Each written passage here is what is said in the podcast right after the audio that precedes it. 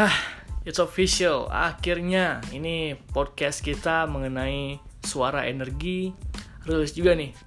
Jadi perkenalin semuanya, nama aku Alfi dan aku dari sini nggak sendirian. Aku sama teman aku yang juga co-founder dari Suara Energi. Halo semua, nama gue Noval. Ya, kita berdua, bertiga lebih tepatnya antara ada Zikri juga bakalan membawa kalian semua ke dalam diskusi yang orang bilang itu energi eksklusif. Tapi kita bakal bikin itu jadi percakapan sore hari atau siang hari atau malam hari atau bahkan pagi hari mengenai energi yang mungkin dengan bahasa yang nggak terlalu kaku ya Pak? Karena ya energi udah jadi bagian dari semua orang dan Ya. suara energi didengarkan sama semua orang yang berkaitan dengan energi. Oke, jadi kalau kalian yang pendengar suara energi sekarang, kita bakal banyak lagi bikin ke- uh, event-event yang kita bakal bahas mengenai energi-energi yang mungkin contohnya tuh di proyek-proyek ataupun kegiatan-kegiatan, kebijakan, hukum, dan segalanya. Dan juga nggak terlepas dari energi di kegiatan kita sehari-hari. Yup, benar Jadi sekali. apa pun itu energi yang kita pakai tiap hari, bagaimana energi mempengaruhi negara kita, mempengaruhi masyarakat kita, serta gaya hidup kita, kita semua bakal ngejelasin secara lengkap, secara spesifik, tapi jangan lupa dari sudut pandang anak muda. Setuju. Jadi kalian yang mendengar silahkan subscribe ataupun apa ya kalau di podcast ini ya bilangnya ya. Mungkin like ya, follow gitu-gitu ya. Ya, follow ya. follow kali ya jadi follow podcast kita suara energi buat dengerin kita ngomongin tentang energi tapi dari perspektif anak muda jadi abis ini kita bakal ngomong dengan Noval dan aku sendiri kita bakal coba jelasin ke kalian perspektif kita nih terhadap energi itu gimana sih gitu stay tune di suara energi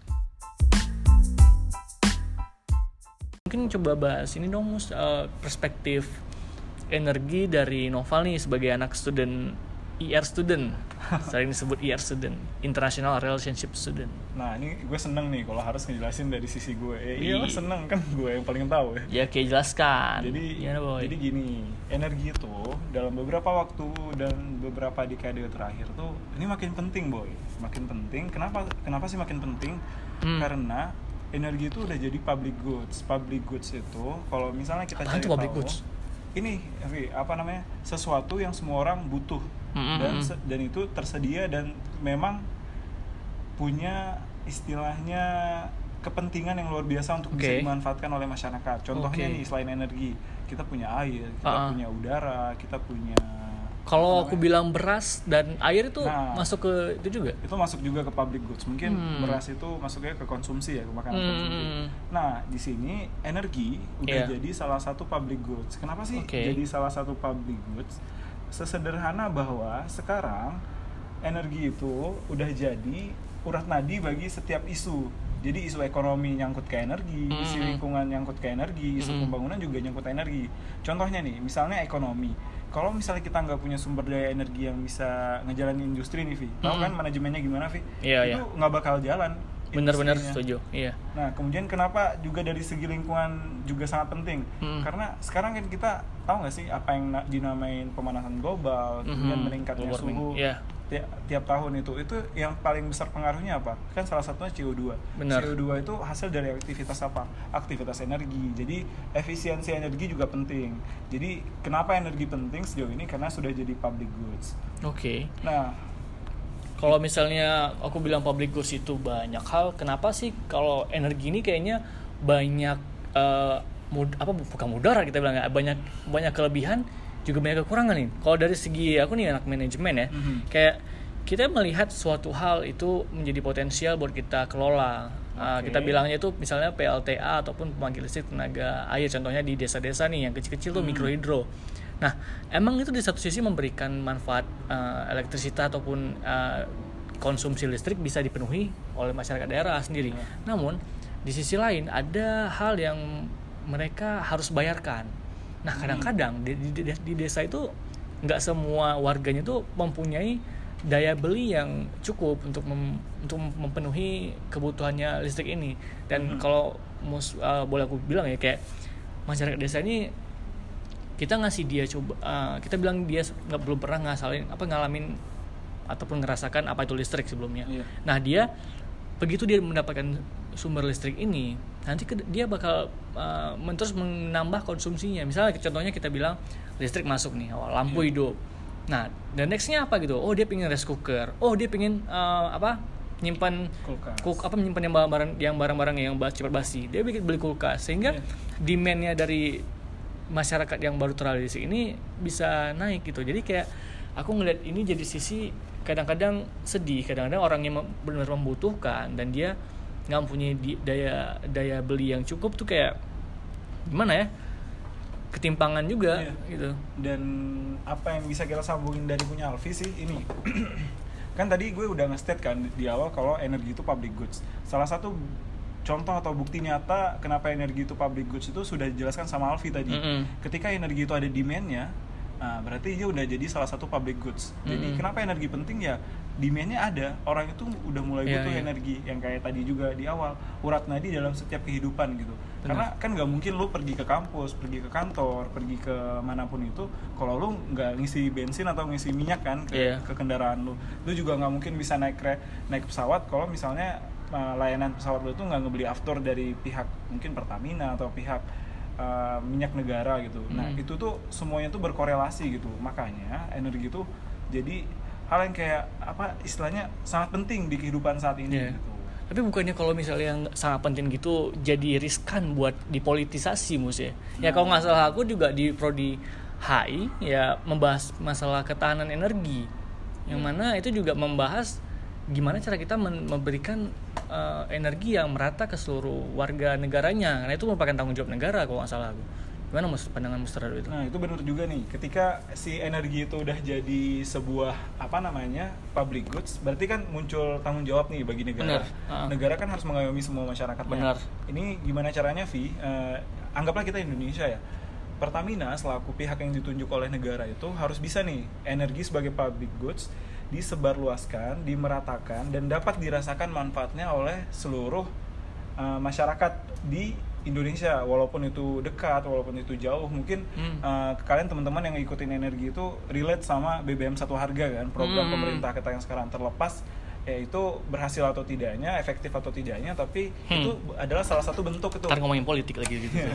salah satu bentuk kalau energi itu udah jadi pu- public goods dan harus di istilahnya disebarluaskan kepada seluruh masyarakat agar Iya, masyarakat bisa merasakan dampak dan manfaat Tapi, positif dari energi. Kalau aku nggak salah tadi Mus ngomongin masalah perusahaan ya perusahaan satu perusahaan migas terbesar di Indonesia nih. Hmm. Nah ngomongin perusahaan, menurut Mus mengenai ini tau nggak yang sih undang-undang mengenai apa yang kekayaan bumi dan segala hal Iya. mineral di Indonesia tuh dimiliki dan dikelola oleh negara untuk kepentingan masyarakat.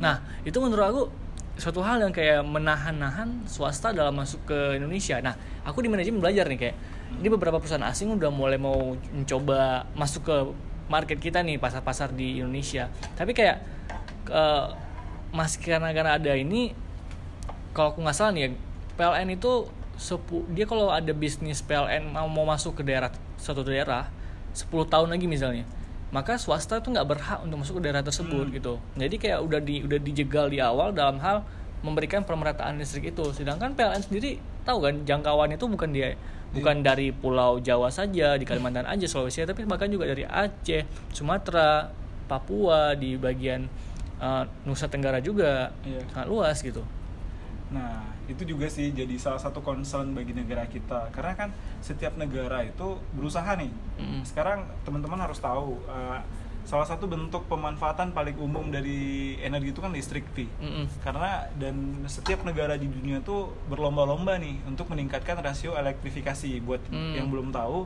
rasio elektrifikasi itu seberapa banyak masyarakat serta industri serta kota-kota di sebuah negara itu bisa mendapatkan supply energi yang baik gitu. Ah. Ya, su- supaya listrik yang baik. Nah, menyambung tadi yang kayak si Alf- ah, yang kayak Alfi bilang bahwa sekarang kalau oke ada undang-undangnya nih, listrik dikelola uh, oleh PLN. PLN Tapi- secara monopoli Iya, secara monopoli. Tapi sayangnya itu juga mempersempit pasar dalam artian Iya, ketika tidak ada bilang.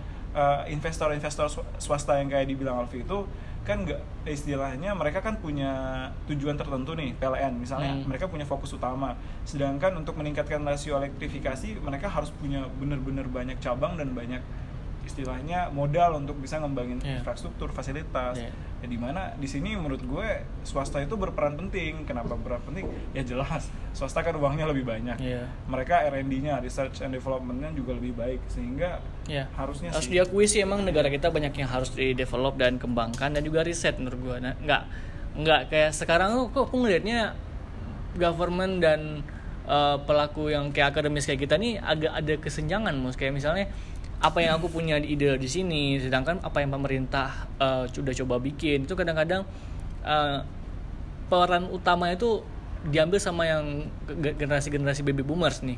Iya. Kayak ibaratnya oke sekarang emang ah, aku lihat aku lihat udah ada udah ada perubahan ke arah yang lebih baik. Kayak misalnya pemerintahan sekarang banyak kerja sama sama startup, kita bisa.com contohnya tuh kayak udah Iya. udah bisa membantu pemerintah dalam hal penggalangan dana. Kayak misalnya si yang ruang guru.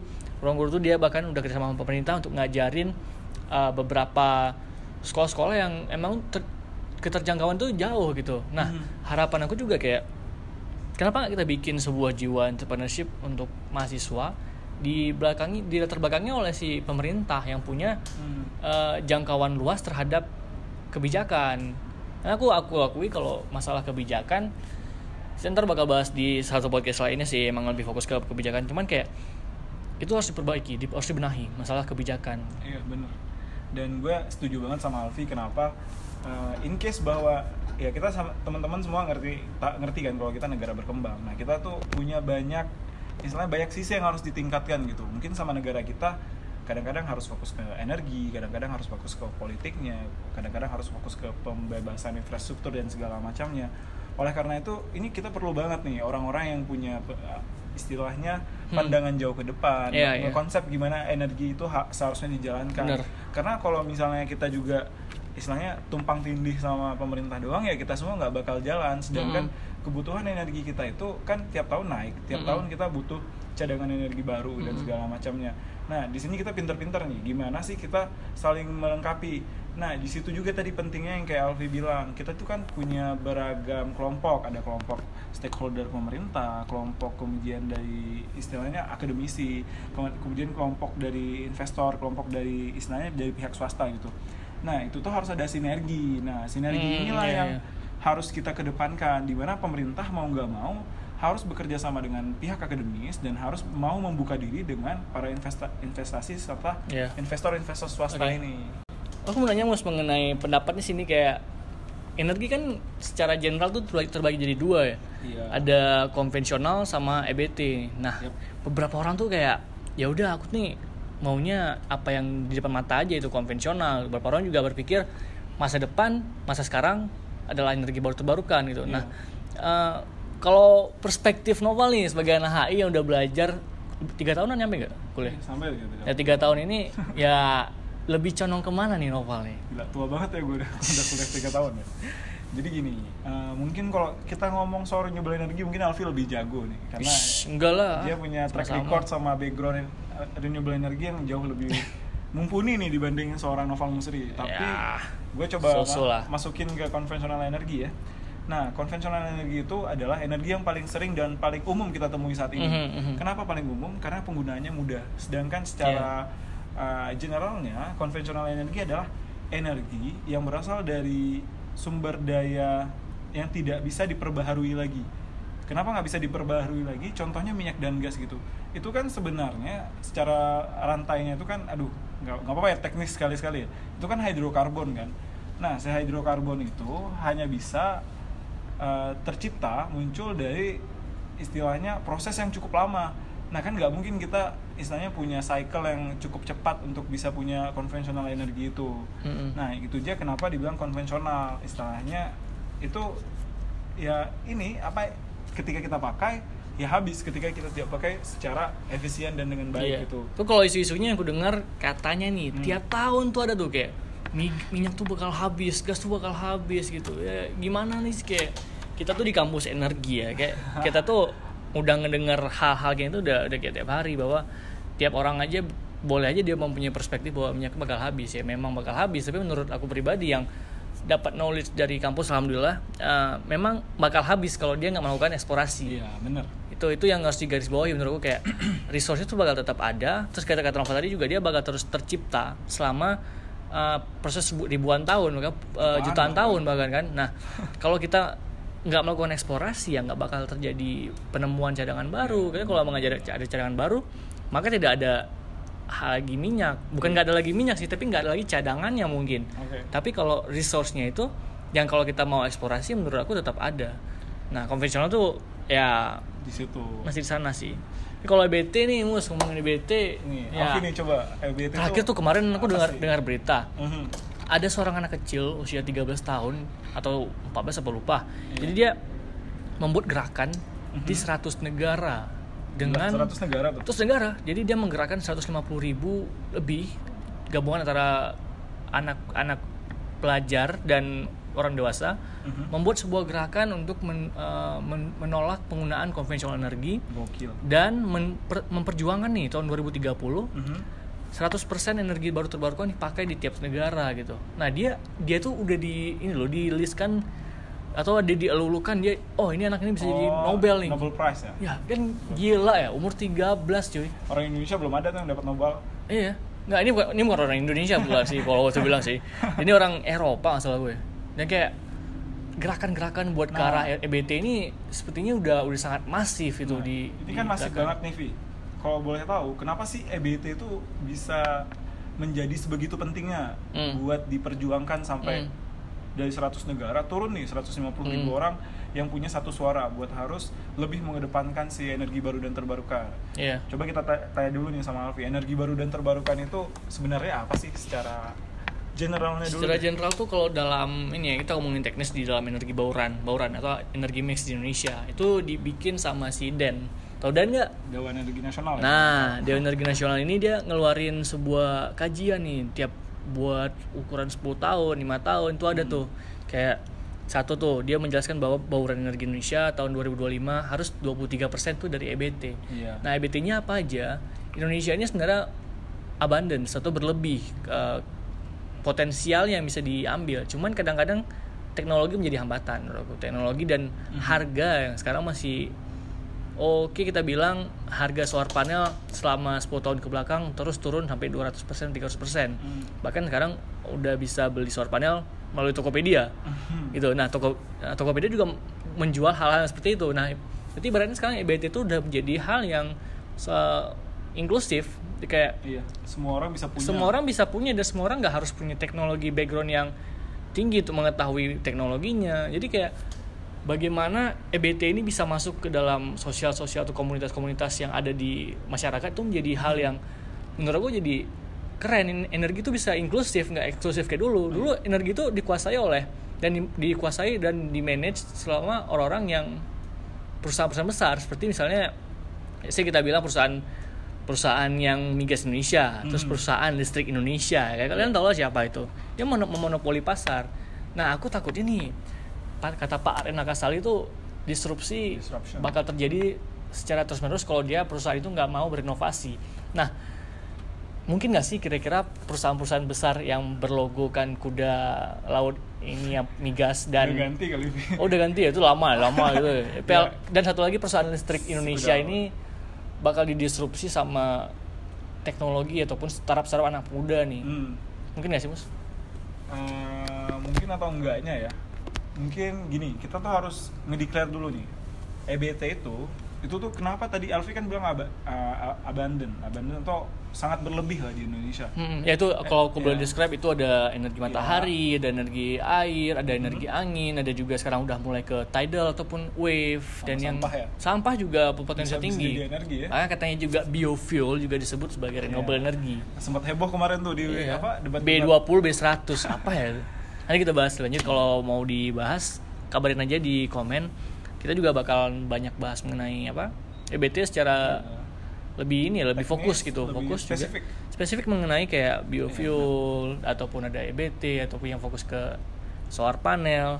Harapannya sih bisa nemuin uh, kalian pendengar yang memang mau tahu nih kayak bahas energi itu nggak harus sama profesor yang otaknya udah apa maaf maaf kata rambutnya udah putih ataupun dia udah kayak pembahasannya kaku gitu aku pengen nih ngebahas suatu hal itu di kita kita Ya, kayak gini Kalau misalnya gue datang nih tiba-tiba, Ah. contohnya kayak sejiwa kopi atau eh maaf nyebut merek atau ke Starbucks atau ke mana gitu, gue denger, nge- ngedenger anak muda bahasanya nggak cuman politik pilih nomor sekian atau nomor sekian, tapi Bener, bener. dia ngomong tiba-tiba, "Ih, ini gimana nuklir di Indonesia, gimana EBT di Indonesia. Nah itu sesuatu yang kayaknya bakal seru banget misalnya anak muda atau istilahnya calon-calon pemimpin masa depan Indonesia ini aware dan peduli sama hal itu. Mm-mm. Nah, ngejawab pertanyaan Alfi tadi, mungkin nggak sih perusahaan-perusahaan Ya, besar ini didisrupsi. shift- shifting atau istilahnya ngalamin disruption dan pindah ke uh, apa namanya energi baru dan terbarukan. Ini maaf maaf kata aja nih, Vi. Gue ini konvensional banget Wish. orangnya. Kenapa konvensional? Ya, ya, ya. Karena sekarang coba ngeba kalian ngebayangin nih, mung- masih mungkin nggak beli lu naik kendaraan roda dua kalau abis listrik masa harus nunggu ngecas dulu 3 jam 4 jam Mhm. lama kan bandingin sama kita pergi ke SPBU nih atau pos uh, pom bensin Mm-mm. cuman perlu waktu 4 menit 5 menit Mhm. ngasih duit 10.000 ribu Mhm. ngisi kita bisa jalan lagi puluhan kilometer gitu Mhm. nah itu sesuatu yang mungkin masih belum EBT bisa berikan di Indonesia gitu Mhm. walaupun ya memang sih abandon banget EBT-nya tapi uh, yang harus kita ketahui lebih lanjut itu EBT itu masuknya bukan kayak energi yang langsung bisa dipergunakan Mhm. EBT itu masuknya ke secondary energi kenapa secondary energi ini si EBT ini nih perlu diolah dulu sampai jadi listrik Mhm. dan listriknya baru bisa dipergunakan iya. Nah, jadi mungkin kalau berubah disruption gue percaya di disruption itu Hmm. ada tapi apakah nanti si perusahaan lambang yang dulunya kuda laut atau perusahaan listrik negara bakal pindah itu ya bakal pindah Soalnya si Indonesia perusahaan listrik Indonesia Hmm. bakal pindah tapi it's take uh, waktu yang cukup panjang lah untuk sampai ke titik atau tapi milestone itu iya, gitu. tapi kalau aku pribadi ini kalau mau sedikit nambahin ya kayak memang sih itu bakal takes long tapi ini tuh udah terjadi di Amerika mus Iya, benar. Tesla tuh udah Tesla tuh aku sebut merek ya Tesla ini udah ngebikin sebuah prototype ataupun sebuah gila ini inovasi yang paling gila yang temuin di abad ini selain iPhone ya kayak dia tuh nemuin sebuah inovasi Tesla Roadster mobil uh, dengan kecepatan tinggi untuk mobil supercar dan dia dari tenaga listrik. Iya. kemudian dia temuin te- uh, Tesla X yang ini terus dia bikin Tesla mini mini SUV gitu jadi untuk keluarga. Iya. sekarang dia baru aja bikin Tesla Y yang lebih, lebih Ngerti, efisien lagi untuk uh, ini. Nah, nah nanti kebut dan aku pas ngelihat berapa lama sih pengecasannya ini 30 sampai 40 menit pakai supercharging Iya. dan dia tuh bakal bisa sampai 100 ataupun 200 km dalam sekali cas Iya. dan dia udah membuat sebuah Hampir uh, post station di, di setiap daerah setiap satu jam perjalanan itu ada station-station itu. Nah, aku nggak, memang nggak kita nggak ngomong ini di Indonesia, tapi kita ngomong ini secara global. Ini terjadi di dunia, ini terjadi, perubahan ini terjadi. Soalnya aku kalau emang fokus pemerintah yang katanya bakal ngambil perjuangan dari COP21 memajukan energi baru terbarukan, analitanya di Indonesia baru 6% coy. PBT itu. itu benar juga tuh. Uh, tadi kan Afi sempat bilang COP21 kan? COP jadi buat teman-teman semua yang belum tahu COP21 itu adalah perjanjian internasional atau rezim internasional di mana negara negara di dunia ini fokus pada ayo kita pindah nih jangan pakai konvensional terus pakai energi baru dan terbarukan. Ya kenapa kita punya urgensi ke situ atau punya kepentingan di situ karena ya tadi kayak kita bilang pemanasan global sekarang siapa yang sebabin? Konvensional fuel. Nah ta- tadi kan Alfi bilang soal roster Indonesia nggak kalah bangga dong. Indonesia tahu nggak sih Vi yang di Surabaya gesit itu motor listrik yang dibikin sama SMK di Surabaya atau SMK Hmm. di mana gitu itu juga udah mulai tuh. Terus mobil listrik Indonesia ya kita mungkin secara research and developmentnya kita bagus ya kita tapi punya. tapi ada loh satu uh, Mas? Rick- Ricky Dari Lentera Energi Nusantara udah bikin tuh mobil Dia listrik bikin mobil listrik namanya Selo. Selo ini wah luar biasa. Kalau kalian boleh googling, coba coba cari aja mobil Ricky Hansen uh, si kupu-kupu malam. kupu-kupu Malam. malam Coba cari warna gua Bo- bodinya wah sumpah luar gue biasa. suka konsep sama mobil listrik kenapa gue suka konsep sama mobil listrik kecuali harganya yang mahal banget dan istilahnya itu belum tercapai sama apa istilahnya ekonomi orang Indonesia lah Hmm. karena ini juga yang pertama kita itu mungkin kalau supercharging bisa dibikin tiap satu jam perjalanan kayak di Amerika Serikat it's okay gitu ada di Indonesia tapi Hmm. pembangunan infrastrukturnya apakah listrik negara sudah bisa Tapi gimana kalau misalnya eh, sorry, sorry, sorry aku kan di SPBU bisa diubah menjadi konsepnya setengah CPU setengah lagi Nah. buat dia masang itu Kalau udah itu How- gokil how's, sih. how's that? Kayak Pertamina punya kemampuan aset seluruh Indonesia, Mhm. dia punya stasiun yang di mana pun dia punya gitu ibaratnya. bener. Tinggal dia ubah aja konsep sedikit. Ada seperempat wilayah itu untuk pengisian listrik. Karena aku mikir itu kalau dia bisa berubah ke renovasi sana tuh gila Pertamina sumpah. Dia, Tapi- dia punya aset soalnya. itu emang gokil sih kemarin jadi gue ke ini komplek Kemenko Maritim Ah. itu kalau nggak salah kalau nggak salah gue itu ada salah satu lembaga riset nasional tuh di situ dan di situ gue ngeliat port port charging ini Iya.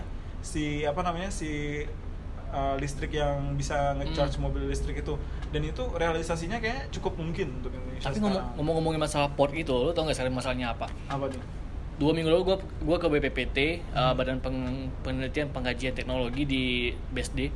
Kita ngomongin nih, uh, apa sih jadi problem uh, mengenai si pem- pemakaian EV apa electric vehicle di Indonesia. Nah, trouble tuh bukan di produknya, tapi pro- tapi di stationnya karena Hmm. ada di tiap-tiap negara apa di tiap-tiap benua itu Iya. beda-beda eso apa standarnya mus. Jadi kayak Oh. Eropa standarnya beda, Cina Benar, beda, Amerika beda, uh, Australia beda dan katanya Indonesia mau juga mau bikin standar sendiri gitu.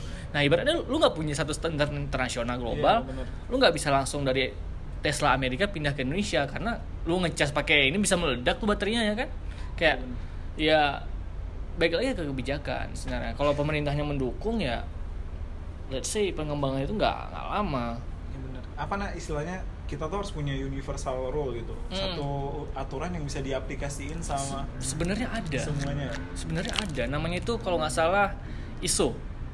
Oh. lembaga sertifikasi uh, internasional ISO itu dia kayak misalnya manajemen ISO 9001 man- manajemen mutu jadi yang gitu-gitu tuh sebenarnya ada cuman kenapa nggak dibuat ke sana karena ada konflik kepentingan Oh. tiap-tiap benua tuh punya jagoannya masing-masing jadi jadi ego, ego antar benua gitu. benar. Ego Jadi kalau lu lu mau pakai punya gua, ya perlu pakai standar gua. Tapi kan ini negara gua gitu. Jadi ibaratnya gitu langsung bolak-balik gitu aja. Gua punya Oh. mobil, lu punya konsumtif negaranya, tapi tetap lu pakai cara lu ya gua nggak mau. Gua pakai pakai cara gua gitu. buat teman-teman semua mungkin uh, diskusi ini juga nyambung ke tadi itu kenapa EBT susah diaplikasiin Hmm. soalnya nggak semua negara punya teknologi yang sama Iya. nah itu dia mungkin ketika teknologi yang paling baru nih uh, katakanlah ada di Amerika dan Eropa Iya. nah belum tentu kita punya teknologi yang sama kayak mereka di mana kalau kita nggak punya teknologi yang sama kayak mereka kita agak susah nih aplikasinya mungkin kita bisa mungkin Iya. ada orang kaya yang bisa beli Tesla nih Vi Hmm, iya. tapi kan apakah kita juga bisa pemerintah juga bisa beli teknologi apa Hmm. namanya stasiun pengisian ulang cepat Hmm. listriknya itu Mereka nggak mau beli, gitu. Mus. Mereka mau bikin sendiri. Itu yang orang BPPT katain ke gua. Kayak Hmm. kita oke negara konsumtif tapi kita mau bikin uh, standarnya Standar. sendiri. Jadi lu harus ikutin uh, ini walaupun kita konsumtif tapi ini kita negara kita kita rulesnya di sini itu yang kita pegang gitu. sih bener Kerennya gitu sih. Tapi harapan aku sih gini. Sebenarnya lepas terlepas dari konvensional dan EBT, kunci dari EBT adalah dia in- intermittent. Dia bisa uh, nggak selalu ada kayak wind doesn't always blows, matahari juga doesn't always uh, shine, Shine. gitu. Nah, kalau konvensional dia tuh bisa stabil dan uh, kalau dalam segi manajemen risiko adalah hal yang paling kita takuti dan kita pengen itu sebenarnya lebih ke stabil apa batu bara ngomongnya batu iya. bara nah di sini kalau masih aku menang banget ya, ya kalau aku bilang masa depan Indonesia tuh bagusnya emang campuran sih kayak backbone harus dari uh, industri yang stabil Mhm.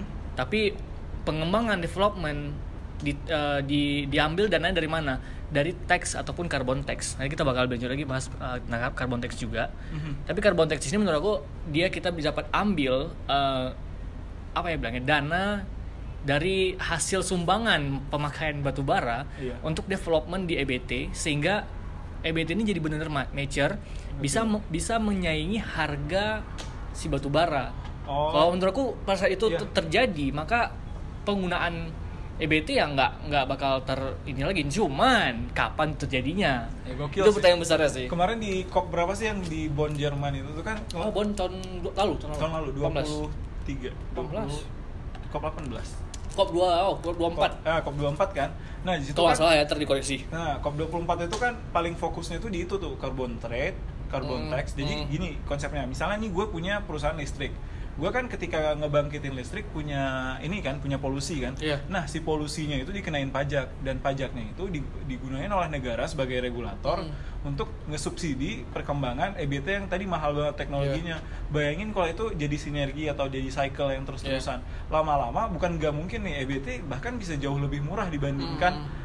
Si konsum ke si energi konvensional itu dan itu nggak menutup kemungkinan Vi karena di beberapa negara kayak di negara Skandinavia nih Finlandia Mm-mm. kemudian Swedia Mm. kemudian negara-negara di daerah sekitar situ kayak Denmark juga Mm. mereka coba tebak uh, sumber energinya dari mana yang pertama mereka uh, sumber energinya dari pembangkit listrik tenaga sampah Hmm, mereka iya. juga punya sumber pembangkit listrik dari tenaga hydro Hmm, hydro. mereka juga punya sumber tenaga listrik dari istilahnya apa renewable energy kayak misalnya Tapi EBT ya juga ada bos yang apa yang eh, PLT angin angin yang Ya. di, di apa lepas pantai. Ya, bener, Jadi bener. masang win win win apa win energi itu di offshore.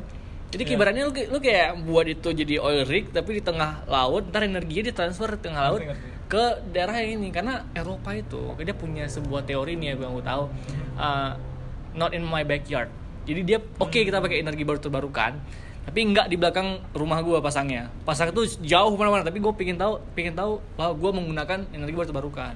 Ya. Itu kayak jadi fenomena menurut gue yang kayak kalau kita tangkap nih, asal lu lu kan hubungan internasional, gue Iya. gue bisnis manajemen, kita bisa bikin bisnis itu di Indonesia.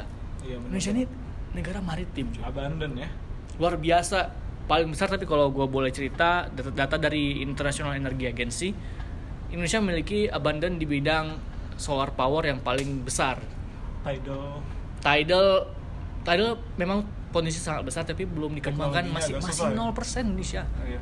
kalau solar panel 1% data dari Kementerian SDM tuh gokil juga ya. nah itu dia nih yang bikin EBT itu kuat banget contohnya gini itu angin kan nggak ada yang punya kan angin Hmm. itu lewat-lewat aja kan Iya kayak misalnya ombak ombak itu kan ya terus aja dia apa namanya eh, ngelakuin aktivitas turun Iya. turun turun naik turun pasang naik surut gitu. pasang surut nah hebatnya EBT dan luar biasanya itunya adalah lu nggak harus effort apa-apa lu taruh baling-baling di situ Iya. lu taruh turbin di laut jadi energi beda banget sama konvensional full yang contoh yang paling mudah aja batu bara Mm. lu harus survei geofisika dulu harus Iya. survei geologi dulu lihat di sini bener nggak sih ada batu bara atau enggak ketika udah survei lu harus ngarahin alat-alat berat untuk keruk permukaan Iya. bumi ngambil lagi kemudian harus pakai pembangkit listrik tenaga konvensional yang tidak sedikit polusinya Hmm. nah itu di situ gue walaupun sebagai penyuka konvensional fuels nih sangat mengakui istilahnya kelebihan dan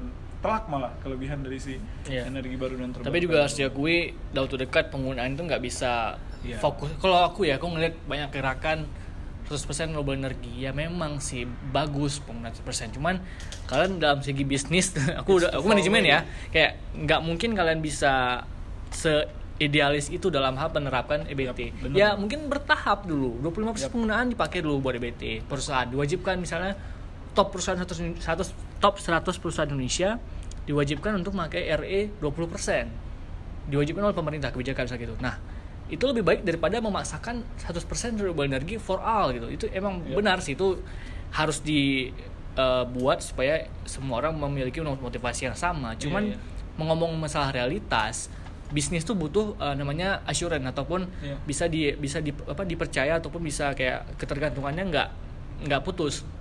Kayak misalnya kalau misalnya energi angin, lu lagi nggak musim angin, terus bisnis gimana? Ma- Mati bisnisnya gitu. Iya, kan nggak nggak mungkin gitu. Kita harus ada sebuah hal yang kita bisa pegang dan nggak hilang pada saat itu. Ya, is apa batu bara. Iya. Nah itu emang sebagai EBT lovers, eh, EBT lovers, aku juga menyayangi orang-orang yang nggak berpikir terbuka ya terhadap emang sebenarnya energi ini oke kita mengarah ke EBT, cuman anda harus eh, realistis dengan keadaan yang kita miliki sekarang. Indonesia tuh penghasil batu bara terbesar dunia. Terbesar di dunia. Masalahku iya, karena Oh, Lumbung Kalimantan iya. itu paling menurut aku udah luar biasa. Memang sih dalam katanya nih katanya lagi nih peneliti bilang 30 tahun lagi kalau dengan konsumsi seperti ini habis 30 tahun lagi. Hmm. Balik lagi ke pasal awal harus digarisbawahi. Kalau nggak ada yang namanya eksplorasi Iya, bakal habis. Cuma kalau ada eksplorasi terus-terus menerus nambah terus cadangannya. ya? cadangan nama terus. Jadi angka 30 tadi bisa terus 30 tuh. Expand, expand. Terus 30 nggak Nah, berubah. Itu kan tiap hal, tahun. hal yang sama tuh. Ketika tahun 90-an nih, ketika tahun 1990 eh, banyak banyak peneliti ngomong ini kalau kayak gini sih kayak gini kita pakai minyak ini tahun 2010 habis minyak dunia Mm, mm. ini tahun 2000 ketika di tahun 2000 dila, ad- dilakuin penelitian lagi ini tahun 2020 habis minyak Habis lagi gitu ya? tapi nggak habis habis buktinya sekarang kenapa sih nggak habis habis Iya, iya. gara-gara teknologi kita jadi jauh lebih maju kan sekarang Benar. jadi pelan-pelan nih pelan-pelan kita bu- juga ketika kita mengkonsumsi kita juga nambah sisa cadangan yang kita miliki Benar. dan yang kata di Alfi bilang gue juga setuju sih emang ketika kita pengen implikasi EBT itu eh, kita implikasi EBT itu nggak bisa langsung jeglek gitu langsung Iya, 100% iya. menurut gue perlu, perlu ini apa namanya? ya Eh, apa? it's a long process kayak Transisi. transisi kayak Transisi, pelan-pelan ya. harus Ah. banyak hal yang harus disesuaikan Benar, juga benar. nah itu dia yang penting tuh contohnya yang kemarin nih gue mau bilang uh, ada salah satu kandidat nih bilang kita mau ke B100 it's okay to be B100 gitu B100 gitu tapi Tapi impact-nya apa kalau Iya. kayak B100?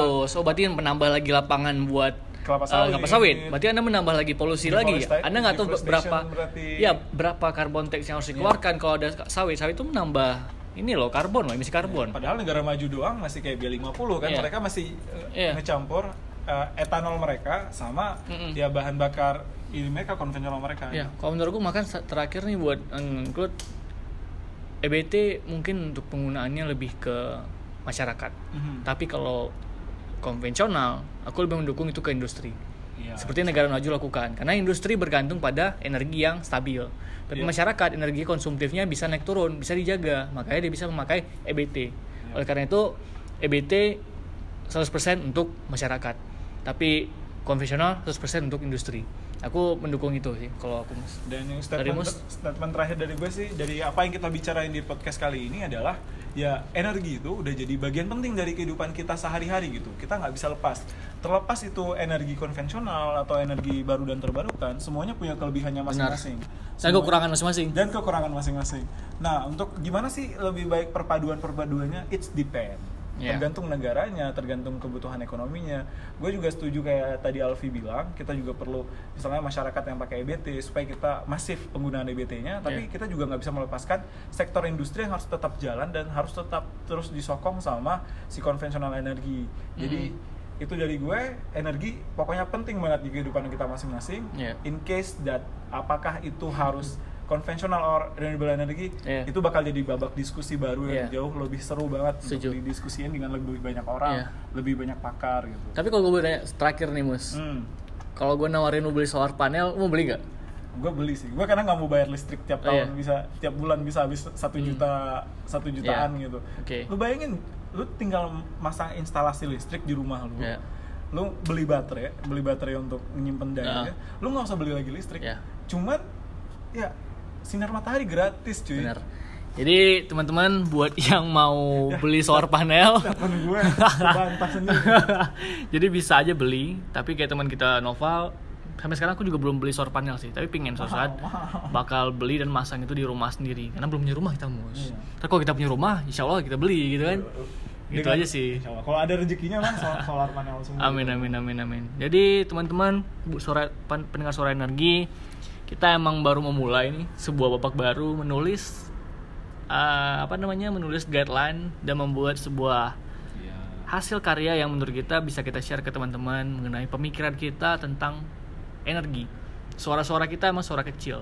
Suara-suara kecil suara mahasiswa yang harapannya bisa didengar sama ya mungkin yang di atas sana karena kita tahu bahwa suara-suara itu bisa mempengaruhi dan membangun Indonesia ke depan lebih baik. Oleh karena itu eh, berikan kesempatan bagi kita dan kita bisa menjalankan dan melakukan apa yang kita sudah bicarakan tadi ke depannya di- untuk Indonesia yang lebih baik. Aku Alfi Iftikar, Gue Noval Musri. kita dari Suara Energi pamit undur diri. Wassalamualaikum warahmatullahi See you wabarakatuh. See you soon.